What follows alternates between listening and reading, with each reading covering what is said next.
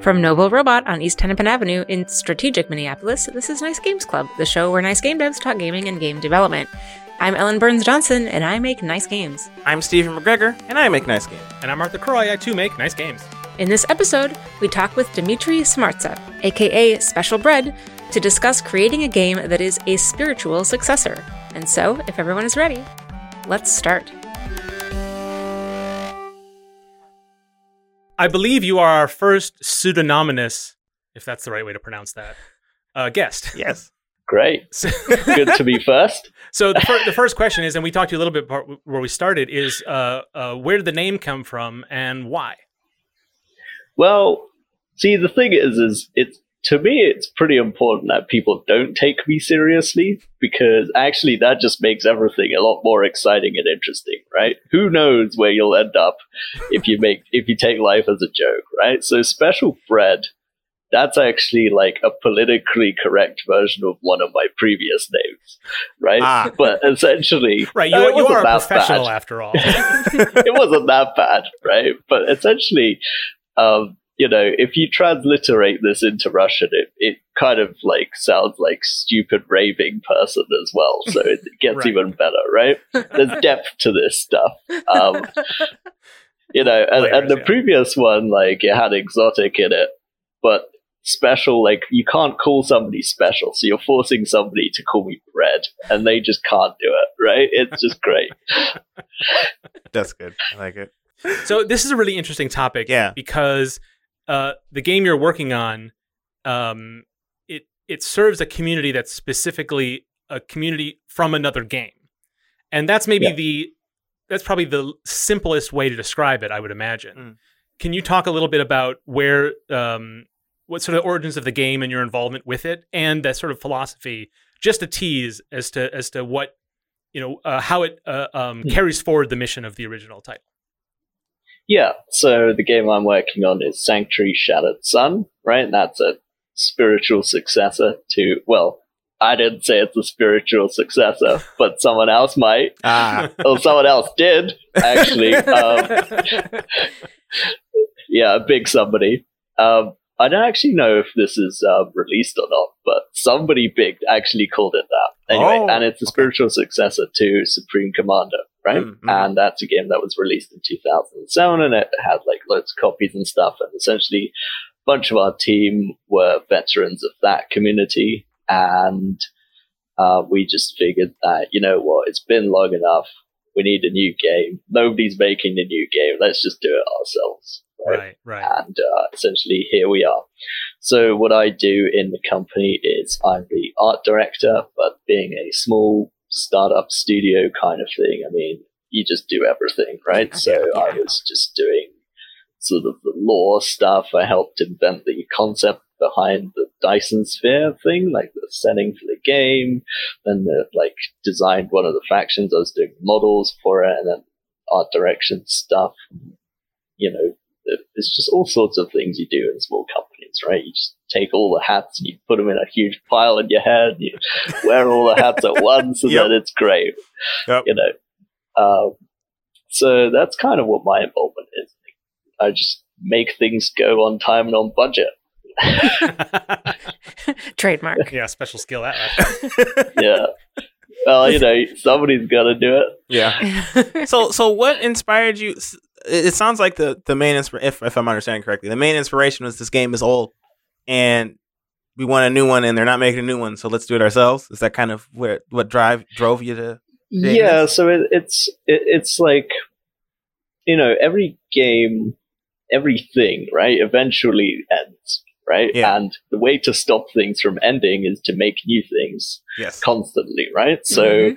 um, you know, sooner or later, you know, the community it's going to sort of have a bad time, or like it's going to very slowly fade away. And we just thought, you know, it deserves a bit more than that, right?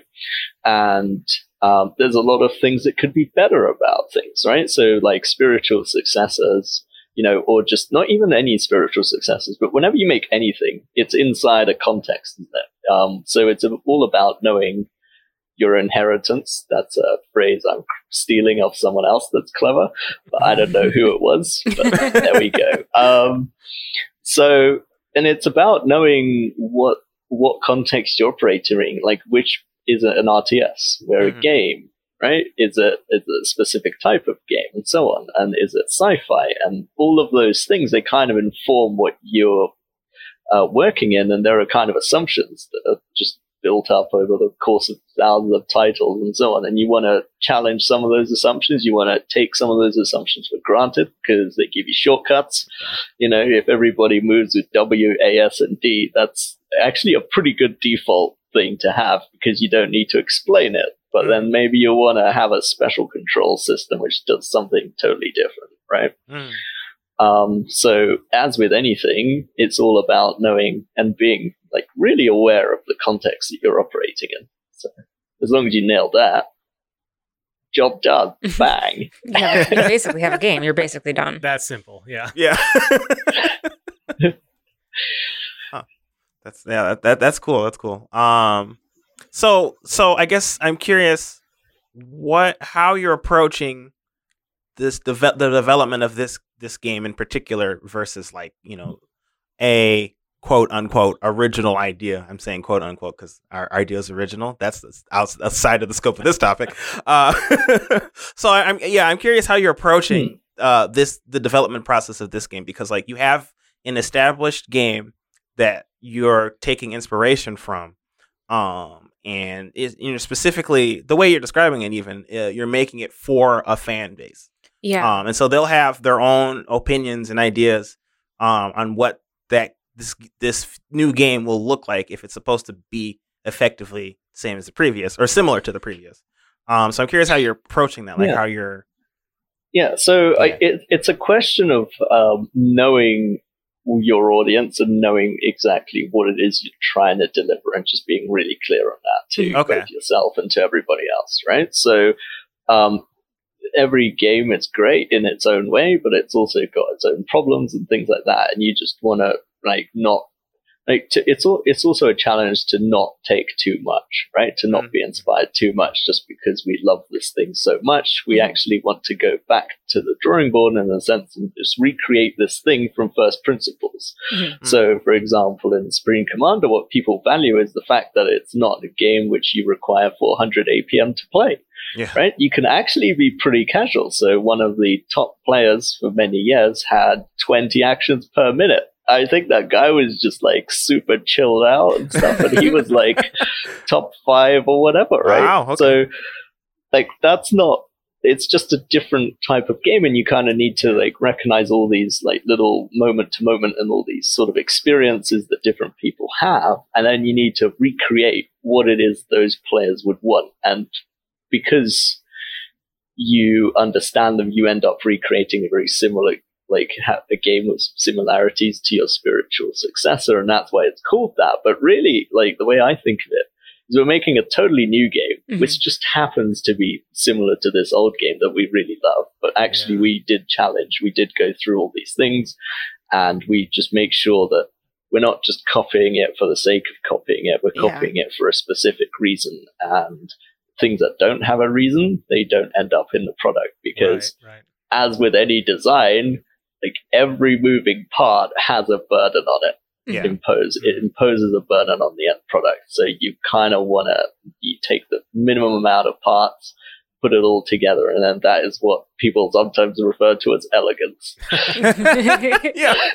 it's interesting that you talk about the the that actions per minute feeling like you you want players to be able to play in that style because that's what you are inspired by in the previous game but you're not saying that you that does not define what any of the mechanics or features or control schemes are and so like you say so it's not really that much different than like a designer coming up from scratch and just having a couple design principles that they stick to it's just that where you get those principles from is a mix of your your own um, uh, uh, like uh, original notions and pulled from the preferences and desires of the community, which you are a part of, so they're yours also. Mm. So it's in the end, it. I mean, I guess maybe does it sometimes feel when you're working on it that it's almost like um, it's disparaging almost to call it a, a, a spiritual successor or a copy or something like that because it doesn't really feel like that or or does it really does it sometimes feel very much like you have that that original inspiration in mind a lot? Um, I don't feel disparaged by much in general, so I can call it whatever, right? Yeah. Um, but you know, it, I think to me, the way I think about it is we're just making something that's really good that just happens to be like this other thing. Got You know, if we're going to reinvent the wheel, it's going to be round. Yeah. Um, but you know, and you know, I don't, you know, as uh, Friedrich Nietzsche would say, shame is the worst of human qualities. So I don't tend to feel any of that, right? But you know, reinventing the wheel is totally fine thing to do, and um, if we end up with a game that is very similar to another game, then all the better. We get a community that is uh, already familiar with what to expect and things like that. And it's, in a sense, it's a much easier problem in one way anyway, because you have this thing which worked, and then you just need to, you can use it as a reference. You can Yeah. see, oh, this bit works, this bit doesn't work, this bit, and so on. And there's this whole player base who you can ask about it, right? Mhm, and right, right. interact with and like just get all the information about how they interact with the game and like all that stuff. So, for example, one funny thing about Supreme Commander is that the most played maps are the lowest quality maps. Like that's Oh. not something you would. su- That's very surprising. Yeah. So the most like what the most played map in the entire community in FAF, right, is a map called Heaven forbid Astro Crater, which is like made probably in about five minutes, right? Like Mm. the guy just took the map editor, he put like the sea, he put like the round brush, like bang, drew a line between them, done. Whee, that, that, like that is the most popular map, bar none. Because if you actually look at the top rated maps, the it takes like four of the top ten sp- spots because there's copies of it, obviously, right? Oh, So yeah, yeah. It, it's not even like there's no competition, right?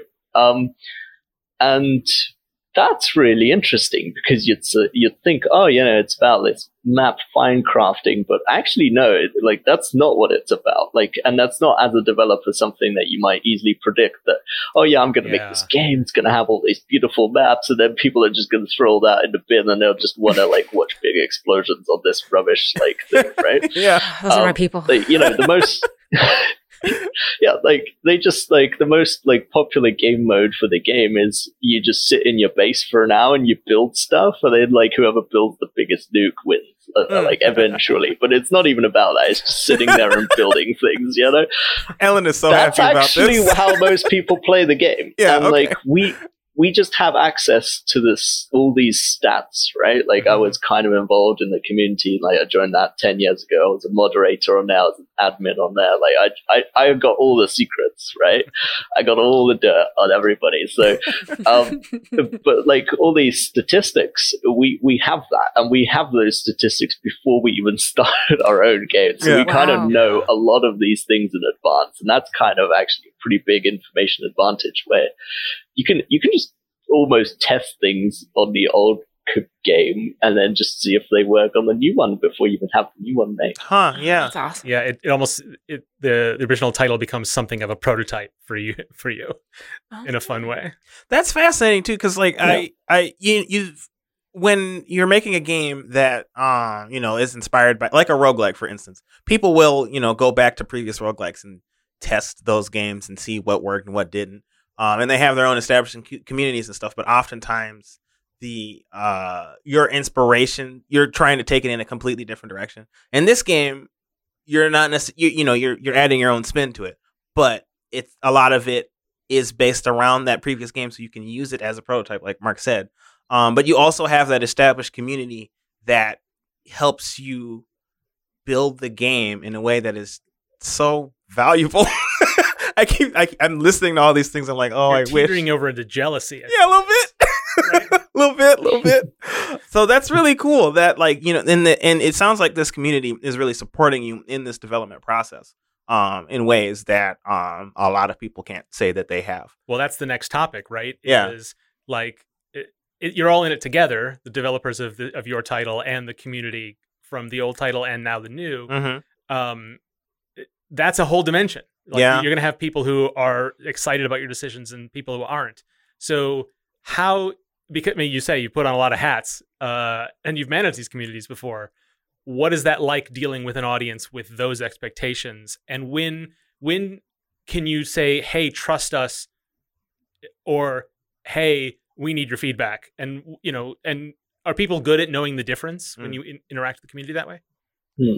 Well, I, uh, feedback is a funny one. So this is like a thing that I would say generalizes to all art, which is some people have feedback skills and some people don't. Mhm. and it's up to the artist it's up to the creator to know what feedback is and how to take feedback and Yeah. what information there is so it's like as always i think the same approach applies here you have a bunch of people who are passionate about this thing because in a way your their dreams are being fulfilled by you so you got high expectations pressures on Mhm. Right? um, and they're going to give you their thoughts, and it's up to you to work out how much value those thoughts carry and what information to come out of it. It's it's exactly the same thing, I'd say, except you're just getting feedback from a whole pile of people rather than two or three.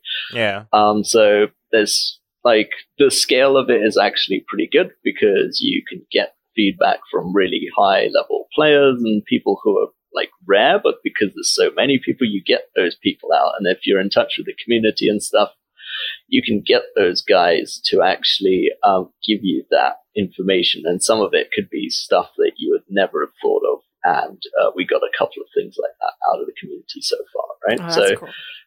you know, it, it's, you know, when you have an existing player base almost, right? Existing. Um, well, you know, um, and then it, you kind of want to look after them and, you know, they're invested in you, you're invested in them. And it's sort of like for, especially for SupCom, there was a lot of people asking, when is there a SupCom 3? When is there like a new thing? And, you know, when Planetary Annihilation came out, people were massively excited over that kind of stuff. So uh, that was 2013. So, you know, we can do it like around three now. Um, so um, it, it's about sort of fulfilling that dream for everybody, right? Yeah. And so people get really serious about that stuff, you know. Um, so it, it, as with all art, you know, to me, this game is also a piece of art. It's not just a product. It's actually like a fine, crafted piece, you know, with all the love and affection that it deserves, right? So it, that needs the best of attention and it's up to, well, us to make sure that we take in all the information we can get from the community, all the feedback and appropriate that in a way that actually, like, it's not just about just doing everything that you're told, right. right? It's about like being selective about it and making a finely designed, crafted piece that is greater than the sum of its parts, hopefully. right right Mhm. Well, that's good to hear because I can imagine uh, a dev team that would more easily toe to the, the whims of the commu- of a community as as passionate as you're describing um, Supreme Commander fans. Well, Stephen, I think that the thing that I realized, uh, Bread, in your answer is that because I'm coming from a perspective of a developer who is annoyed by gamers all the time. Like, yeah, that- that's like, yeah. that's my personality, Mhm. and so that's my personality.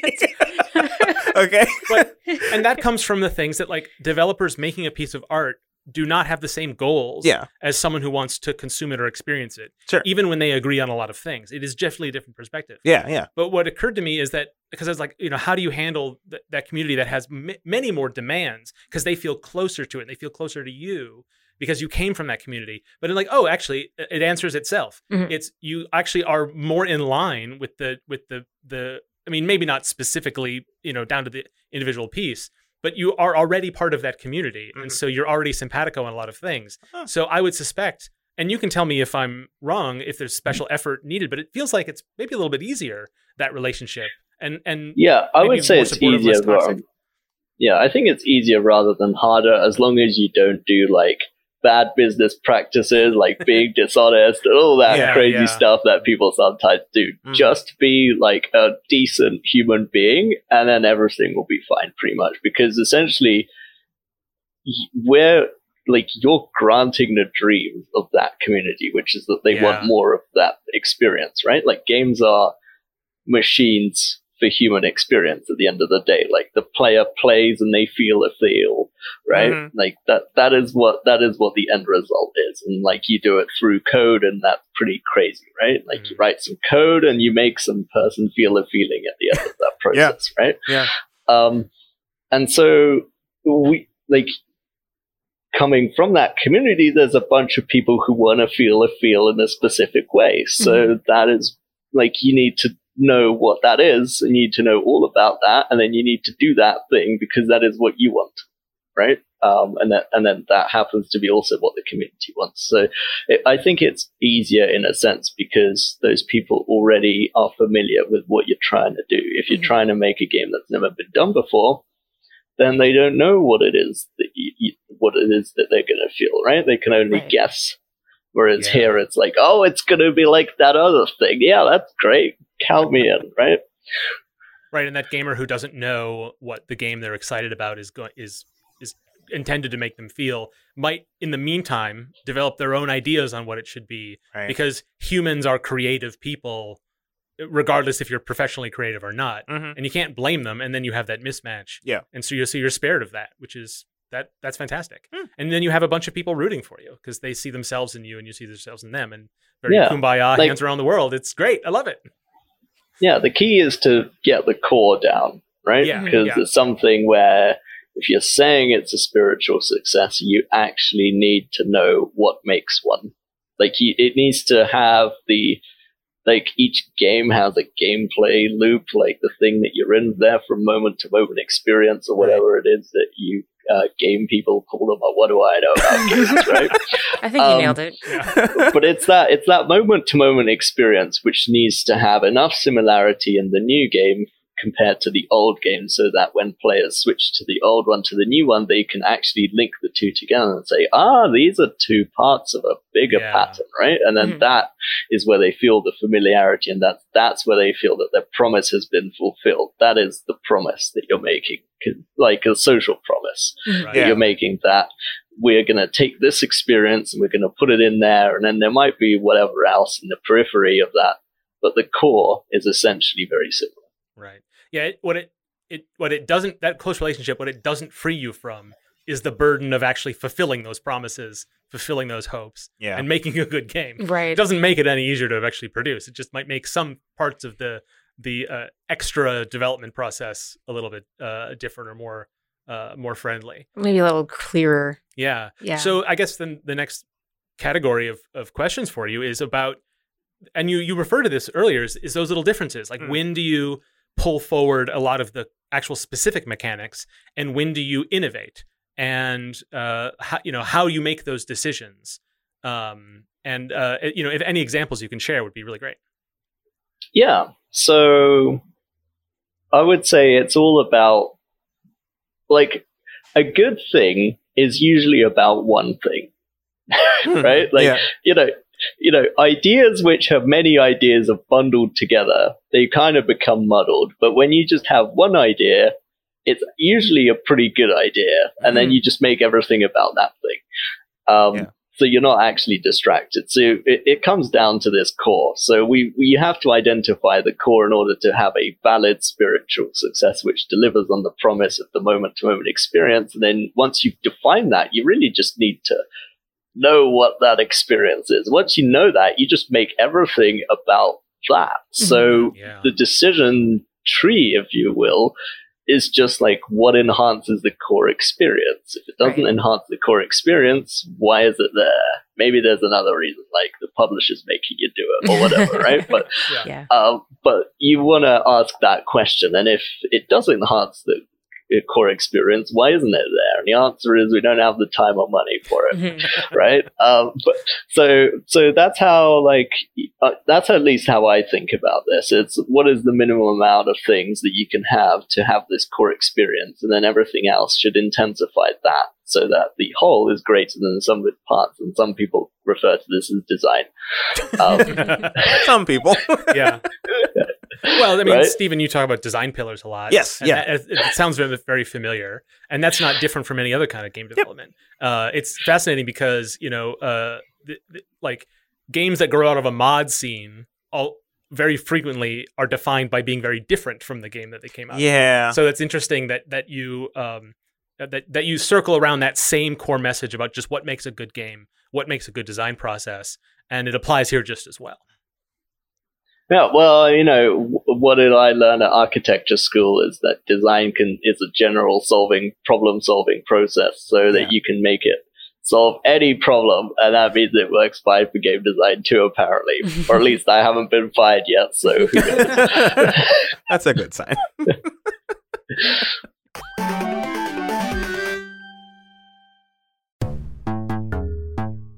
So Ellen, um, normally Steven is the one who figures out what we're going to talk about in the middle of the show. He's not at the table though. He stepped out for some reason, Go crazy! and so I'm lost. I don't know what to do. What should we talk about? Take responsibility and throw it out the window. Let's talk about bread. You mean our guest today? No, let's talk about what we've been talking about occasionally on our Nice Games Club Discord channel. Our Nice Games Club Discord channel. We have a Discord channel. It's about Nice Games Club, and people who listen to Nice Games Club come on and talk about. Well, sometimes we talk about games, but oftentimes in the last few weeks we've been talking about. Yeah, I haven't seen anyone talk about the show in a while. You know, we've talked about. Well, this is my fault. We keep talking about tomatoes because I keep finding giant tomatoes and I keep buying them and then I keep taking pictures of them and putting it in the Discord. And I'm not sorry. I'm not. but there was also a whole conversation we had a few weeks ago about like people's favorite types of bread, and we actually have a really cool super fan um, whose username is Bread Zealot. So like lots of bread going on this, today. I feel like Yeah. it's a convergence of bread related names and topics and names. Um, I hope this is convincing you, Yeah, if you- listener, to come to the Discord. And If you want that in your life, yeah, exactly. visit us. This visit us where? Uh, nicegames.club slash discord. Wait, do it again? One more time. Sure. Nicegames.club slash discord. I'm not sure we should do this without Steven again. It's, it didn't go well. No.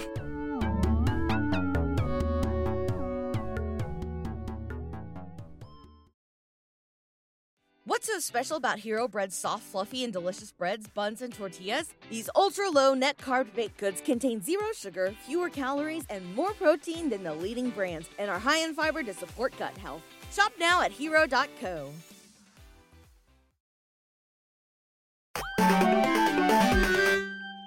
in the original game.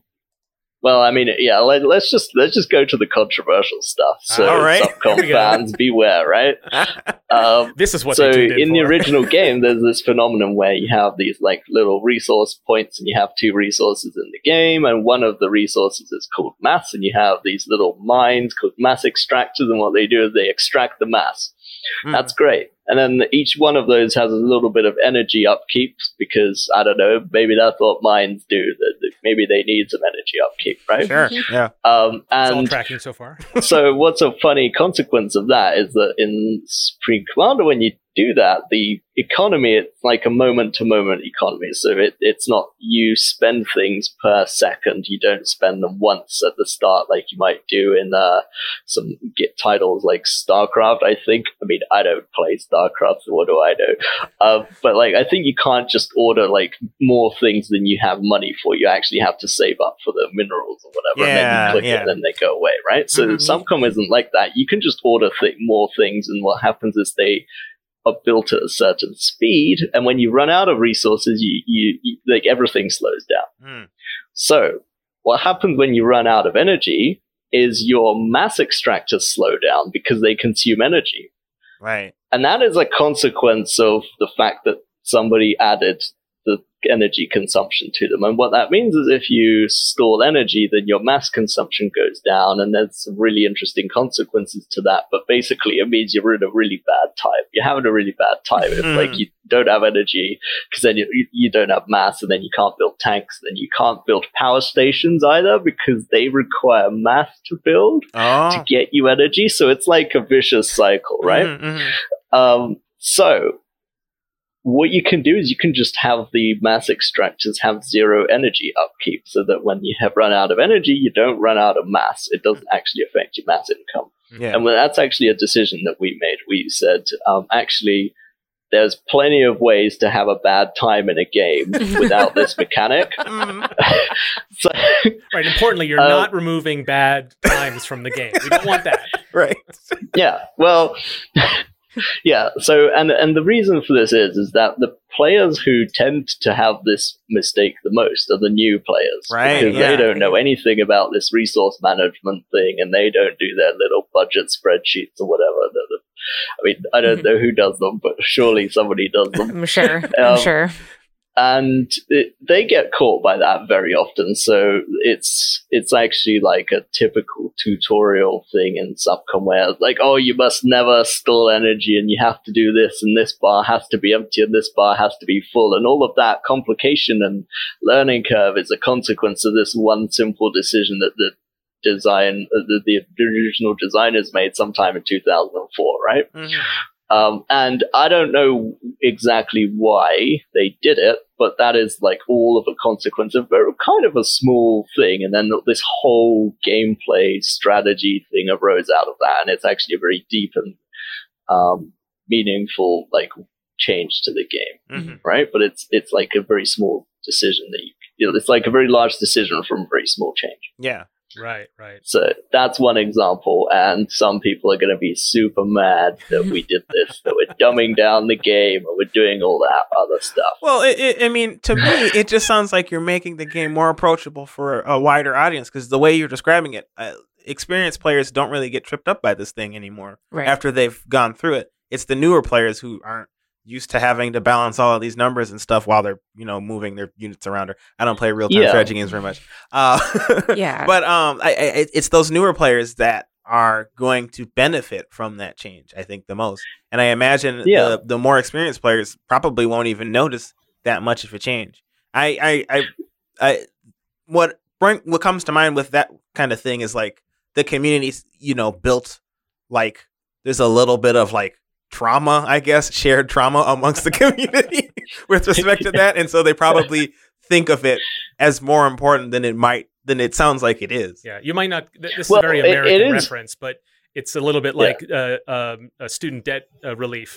Right. yeah I, I had to go through this trouble. Why does why do these pe- these younger people have? To? yeah Well, maybe. I mean, Yeah, like, I mean, there's there's kind of nuances there because, Mm. like, let's say you're a strategic person, you might choose to destroy the enemy's power grid because then you know that as a consequence they're going to have a bad time, right? right okay So sure. the the thing is with that is actually that is a um like actually two things happen there. One, you destroy their power grid, and two, you cr- you trigger this mechanic, Mhm. right? However, those are actually two separate things, and Mm, you yeah. can deal with them separately, and that's what the confusion is about. So what people will say, and we I, I've actually heard this before, is that oh no, you're dumbing down the game because you're removing this interaction where you can punish the enemy player by making this strategic decision to destroy their power grid in like some sneaky way. Um, and actually, that's not quite true because what you can do is you can make the power grid separately easier to destroy to like equal to like restore the amount of bad times to players' experiences to the same level that it was previously. So you can still make that tactic as viable as it was before by like fiddling with the HP and the power generators and how much they cost and all that other stuff. Like Mhm. you have all these other variables under your Mhm. control to restore that.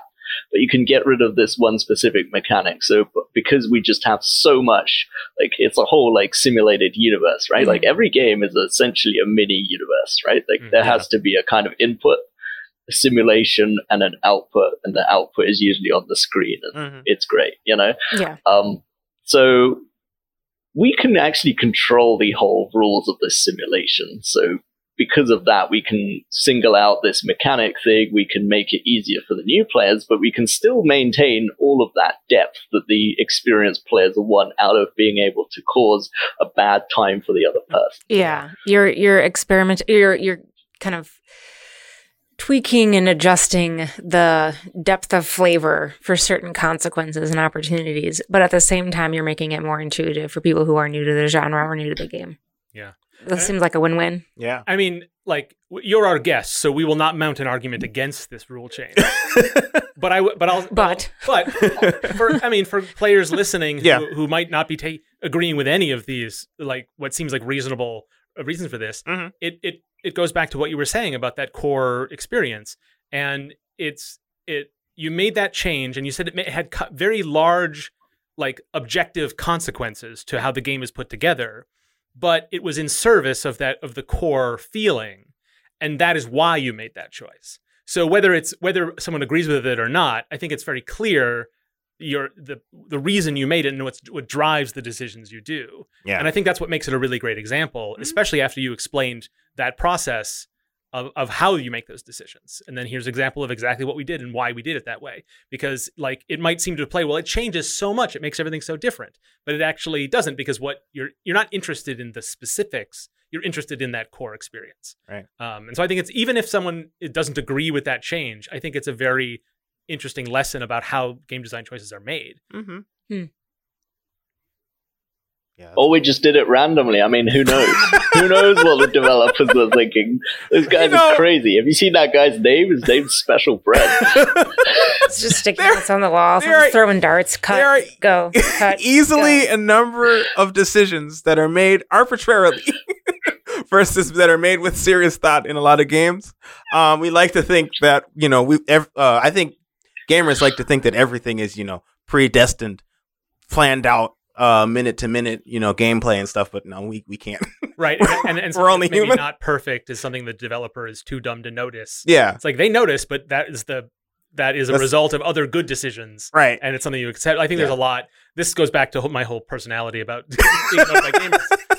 Yeah. But Ah, yeah, that's yeah, that's fascinating. I, appreciate that answer. Yeah. It could be random too. but yes, but I mean, truly so, random decisions Mm-hmm. because when you like those still have their place. Yes, in they a very do. thoughtful uh, design Yes. because you you test them and you you you see if they fit with your core feeling, even if they were made. In- You know, or they int- lead you in a different direction, Mhm. as long as they feed into your core design, Yeah. or tweak it in a way that that inspires you, or that moves you, or that actually makes you change what the core is. You know, Yeah. So randomness is, in terms of decision making is not totally a joke. right.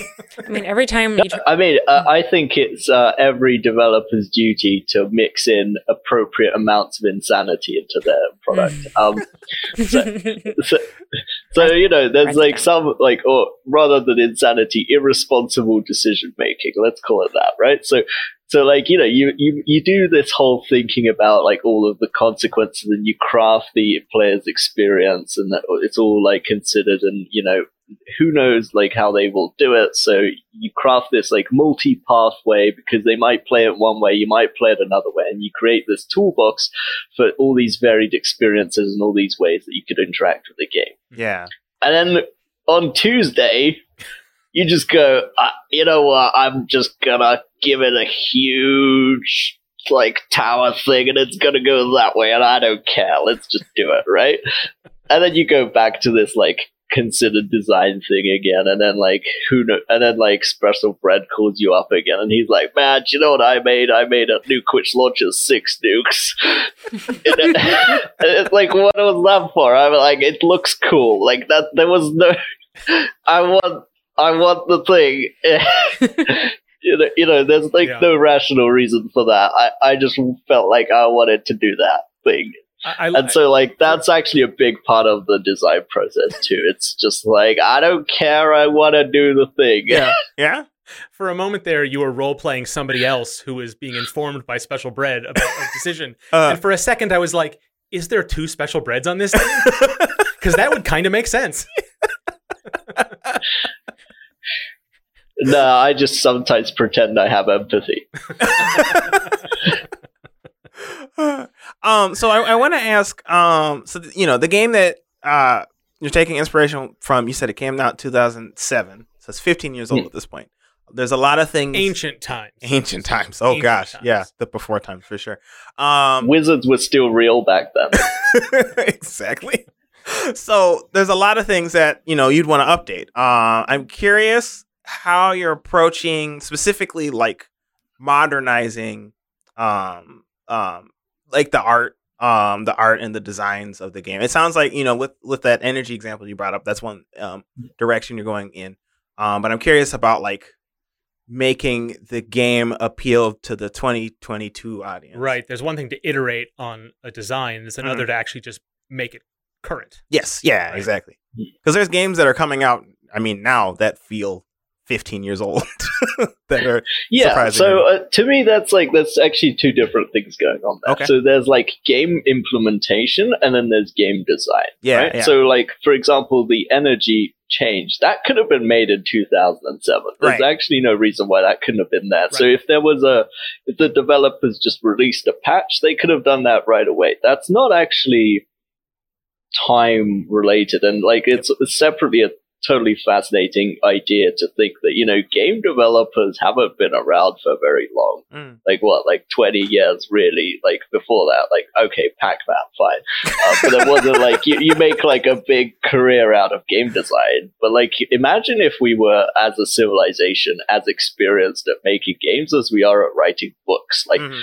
we we know a thing or two about writing, but I feel like we really don't know much about game design yet. So imagine like how awesome game design will be in like a hundred years time. That would just be totally nuts, right? Yeah. So, um, I don't even know if there's such a thing as current game design because some of the things, you know, people still play Red Alert 2 Mhm. Yeah. Yeah. That's true. You know, you know, that's like old. Like, hello, people hell, have, forget about Red Alert Two. People still play checkers. Right? yeah. Um, You know, you know, that's that's even more old. Mm. That's like pre nineteen ninety five, guys. You know, um, so, so the so like some things just don't age as quickly, and I think that game design nearly ages way slower than game technology. yeah. So Yeah, those are two quite different things. So the Mhm. question is, is well, have players, have people's like demands changed as a response? And they sure have. So like people now know that Fortnite exists. Right. Like that didn't, that, you know, like that, you know, that kind of informs you what you want to play. If you don't know about Fortnite, you're not going to play Fortnite Mm. there's different kind of expectations for what you see in games. So there is this thing about design, um, like not design, demand, and that how that changes, right? Mhm. Uh, my personal philosophy is I'm making a work of art, and it's not going to appeal to everybody. Mhm. So, in order to not compromise the work of art, I won't make try to make it appeal to everybody because I'm not making Fortnite anyway. We're Right. making like this very considered piece that is like about this core gameplay feeling like moment to moment interaction that we saw in games like Supreme Commander. And that's actually this very specific thing that you kind of need to it's like profound things are hard to describe in words Mhm. Mhm. because you actually need to experience the thing because that is the experience. Right. Yeah. Right. So you say, well, what is it about? It is about that thing, and you need to go there and see it because describing. If you could describe it in words, the game would be a paragraph. I had the same Right. experience in a game I recently developed. They were like, "What is the game?" I'm like, "Here is the game. what is the game? Play the game. No, Play. Then you'll know." Yeah. Yeah. Yeah. Huh. So it is about that thing. Um, and it is not about Fortnite. And so Mhm. it, it's about like just making sure that y- you know how much should you change the game well you should change the game so it is more in service of being about the thing that it is um, and then there's all this technology stuff. Well that's great. We've got like piles of tools now. I mean pbr wow. You know wow. So, you know substance painter i got like a setup where i could texture a model in two minutes. So that was the time it took me to wait for it to finish baking. And i was just like bake bake bake bake. It was like bread's bakery. It was great. Um, yeah. you know it, it was just like i was just churning them out right so Mhm. and it, and that was just like a technological thing which just let me like do much more quality or like oh hang on not quality i don't do that quantity per time right Sure. Yep. Yep. um who knows what quality that is right Mm. um but that's like a technological thing. And if I didn't have the technology, well, I mean, I would have just cried and done it slower. But it's the same thing in the end, right? Right. Yeah, yeah. Um, so with that, I mean, there's piles of stuff like PBR is great. You know, like GPUs are great. Multi-threading is great. Multi-threading is super great, and I think that games haven't really gotten into that thing yet. Like quite a lot of games do single-threaded, and you know, because well, threads are hard, right? Like Yeah. that that Yeah. requires effort. You know, uh, it's one of my favorite things. Ah, now we must do the plan, brain. What does this plan demand of us, brain? Oh, let me just check in my brain manual. Let me just find the right page. Oh, what we'll go on, do tell brain. Ah, the plan requires effort. effort, you say? Ah, It's a lousy plan. this revelation, I find it disgusting. so, so you know, so some things sometimes require effort. Yeah. Um, and you know, with less tools, you need more of that. Um, but really, like technology is great because threads require effort, and but now we have like Unity helping out with that thing, and there's like thread scheduling things and so on. And now our game is actually multi-threaded. Mhm. That's great because we have more than one core on our CPUs these days, and that means the game can go faster. Yeah, that's cool. hopefully, unless you get race conditions and bottlenecks, in which Yeah, that- goes slower. yeah, yeah, those seem difficult. But that's a good point. I think yeah, a lot of the I guess I do tend to think of some designs as being able to be modernized.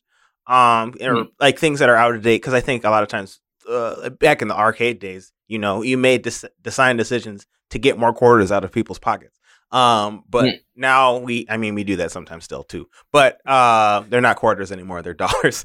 Um but uh I think that like some games feel like they're you're playing them on the GameCube or the Xbox when you know it came out last year, um, and so I, I I tend to attribute it um, in terms of that way. But like I, I think you're right in that like a lot of design decisions that were made back then still hold up now. We still make those kind of decisions now. Um, Yeah, I think you're you're. I think what can meld the the, the thoughts of both of you is, Yes. is it's contextual, right? yes, So yeah, yeah, If you were, you know, if you were to design an arcade game to go into a county fair or, or Mhm. a place where arca- an arcade might flourish, yes, you'd use a lot of those same design things for that purpose because it's contextual. Right. It's not that we've innovated past it; it's just that we don't have arcades anymore. yeah, yeah. Mhm. And so it, so it doesn't really uh, contradict. I think.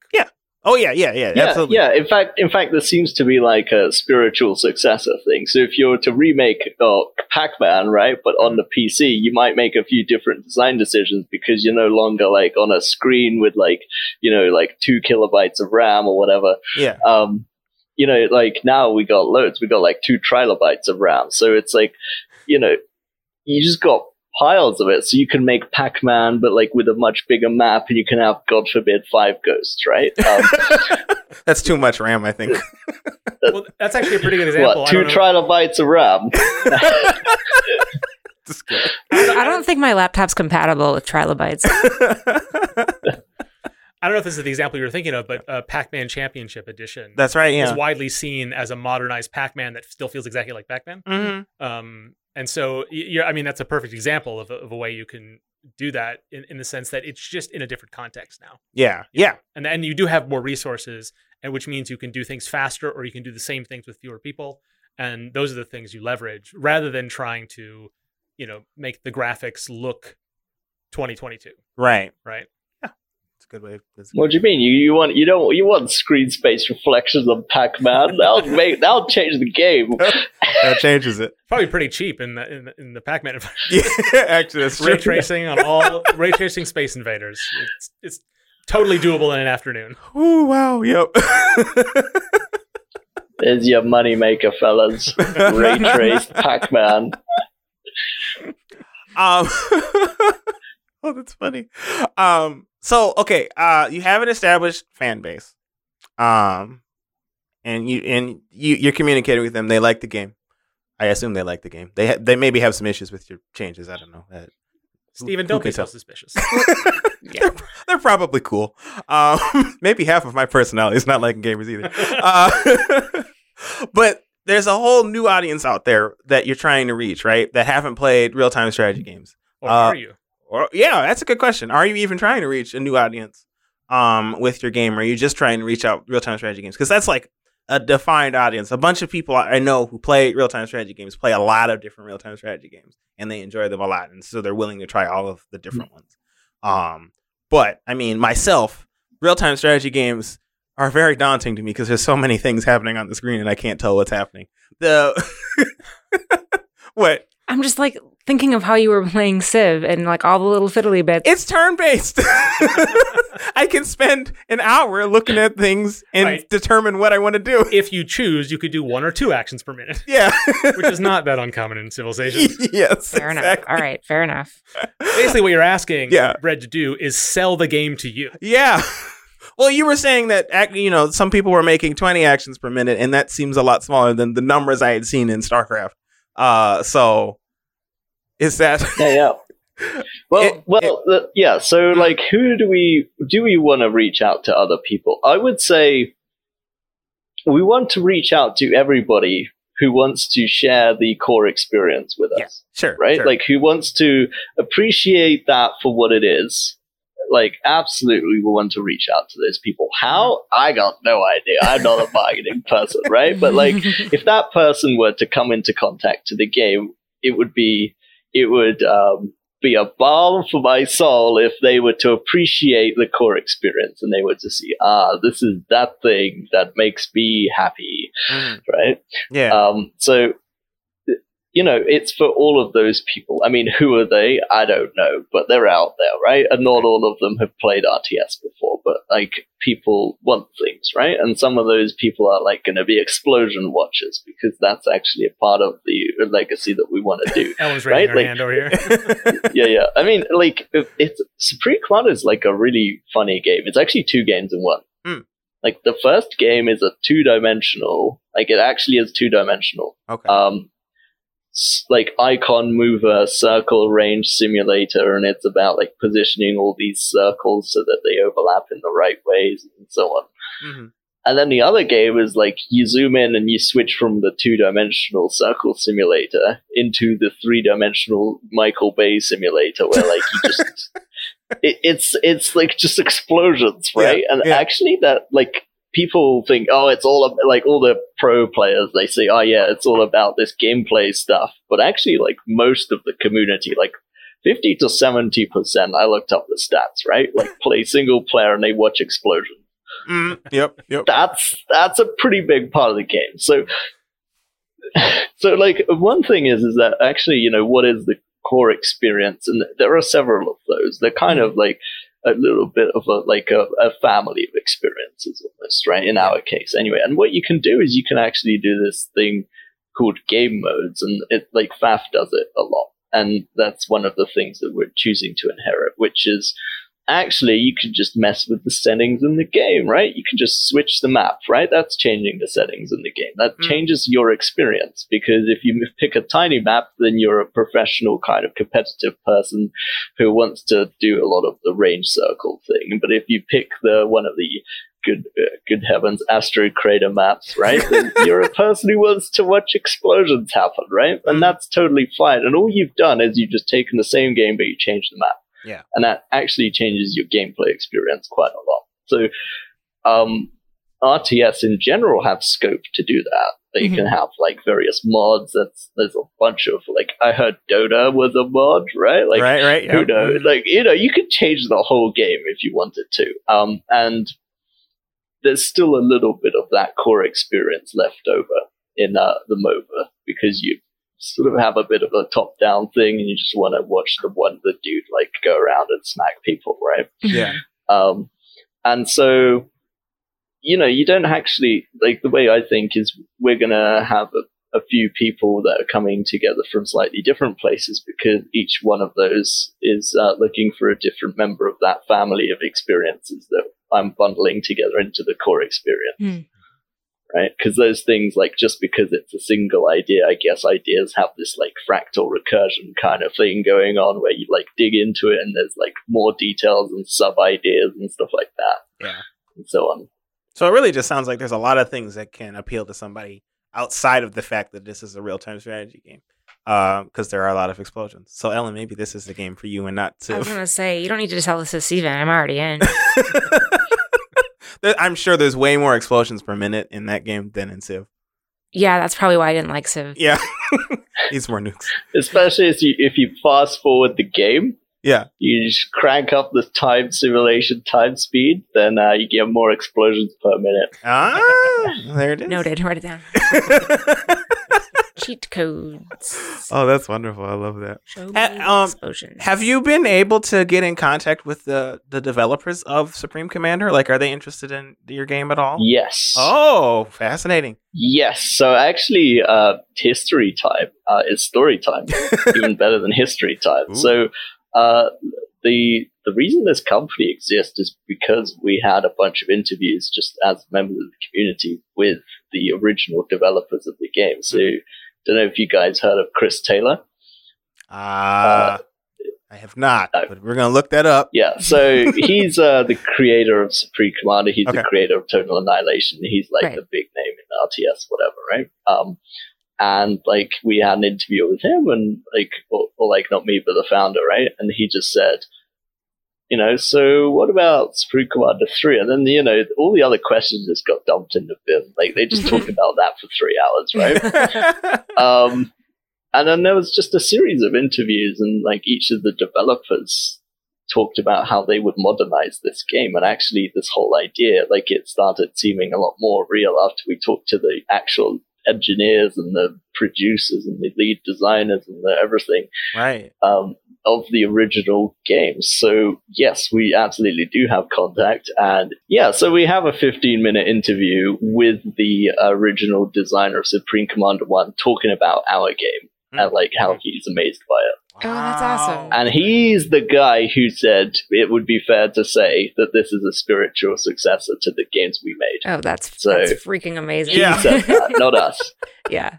right? That Yeah. that's what I meant when I said that I didn't say it. Yeah. He did that. The, the most qualified So- person to say it said it. Yeah.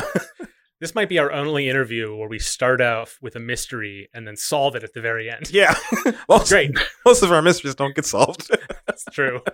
It's usually game design Yeah. hard, yo, and that's kind of where we, where we usually cap it off. yeah.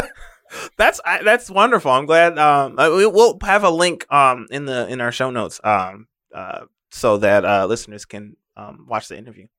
That's great. Yeah. Um, and basically, essentially, we just um, like he he um, was in contact with us for a while, Mhm. like throughout the development process. So it, he kicked it off in a sense, like the the original developers kicked it off. And um, you know, after we showed them what we got, like our progress, you know, there was I don't know if he um, I think he did.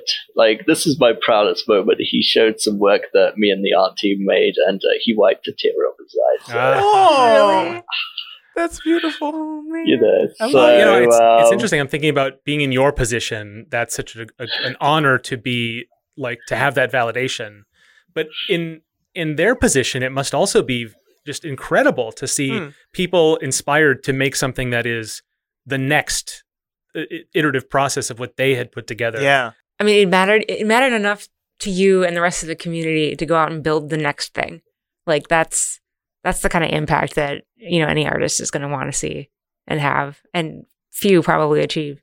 You know, when we started this, we were like six people. Now we're like 20 people. So that, Yeah, like, that's people Yeah. actually decided to pay us money to make this game. It's totally nuts. Like, I'm not sure I'd have done that, but they did. It's, it's never believable. yeah. Nope. That's our show. For show notes and links to the things we just talked about, go to our website, nicegames.club. Visit us on Twitter at Nice Games Club, where Dale tweets about game dev resources and a Calamaria fight. We like hearing from you, so tweet back or email us, contact at nicegames.club. Nice Games Club is on Patreon. Support the show and get stuff. Sign up at patreon.com slash nicegamesclub. And if you want to keep things more casual, stop by nicegames.club slash discord and say hello. Next week, we'll be looking at translating other media into games and writing a games journal. These preview sentences are getting kind of long. but that's it for this week. So until we start again, remember to Play nice. And make nice.